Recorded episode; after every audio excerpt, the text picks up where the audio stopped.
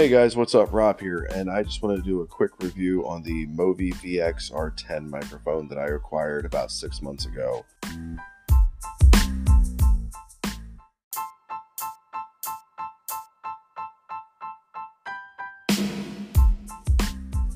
You can pick these up on Amazon for $39.95, and for that, you get the microphone, which is a directional condensed microphone, shotgun mic, and comes also with a dead cat, which is pretty nice. The only downside is it does shed a little bit. So you notice it on your, if you wear a black shirt like I mainly do, you actually notice it on there enough where it's kind of irritating. Um, also comes with two cables, one for your DSLR and one for your cell phone, and are both clearly labeled so you can't confuse the two. Um, the one for your cell phone is just a straight cable.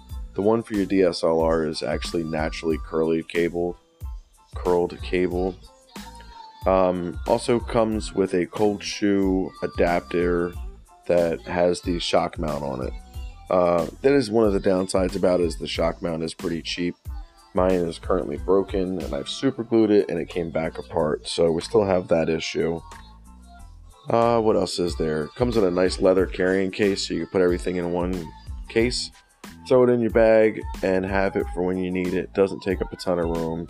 It's about the same size as the Rode Video Go mic, I believe the name of it is, at you know about anywhere between 10 and 15 dollars cheaper um, the microphone is powered off of your 3.5 earphone jack on your cell phone and the same thing on your DSLR so no worries about opening up your bag going to plug it in and realizing it's dead this is the second microphone that I've owned for camera equipment. The first one is a lapel microphone that I got for my GoPro.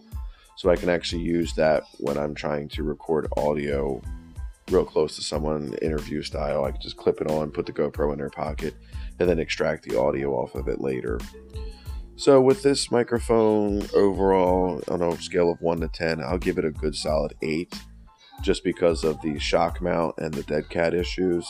But outside of that, I've had no problems at all with this microphone.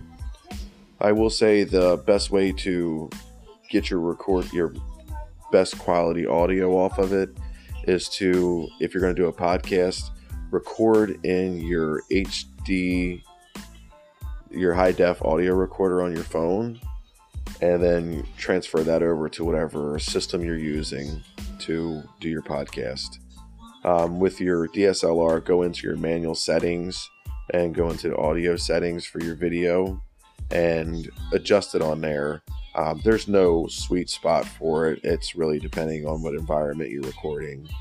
Obviously, if you're at a rock concert or something like that, you want to turn it as, almost as low as you can go with it without shutting it off.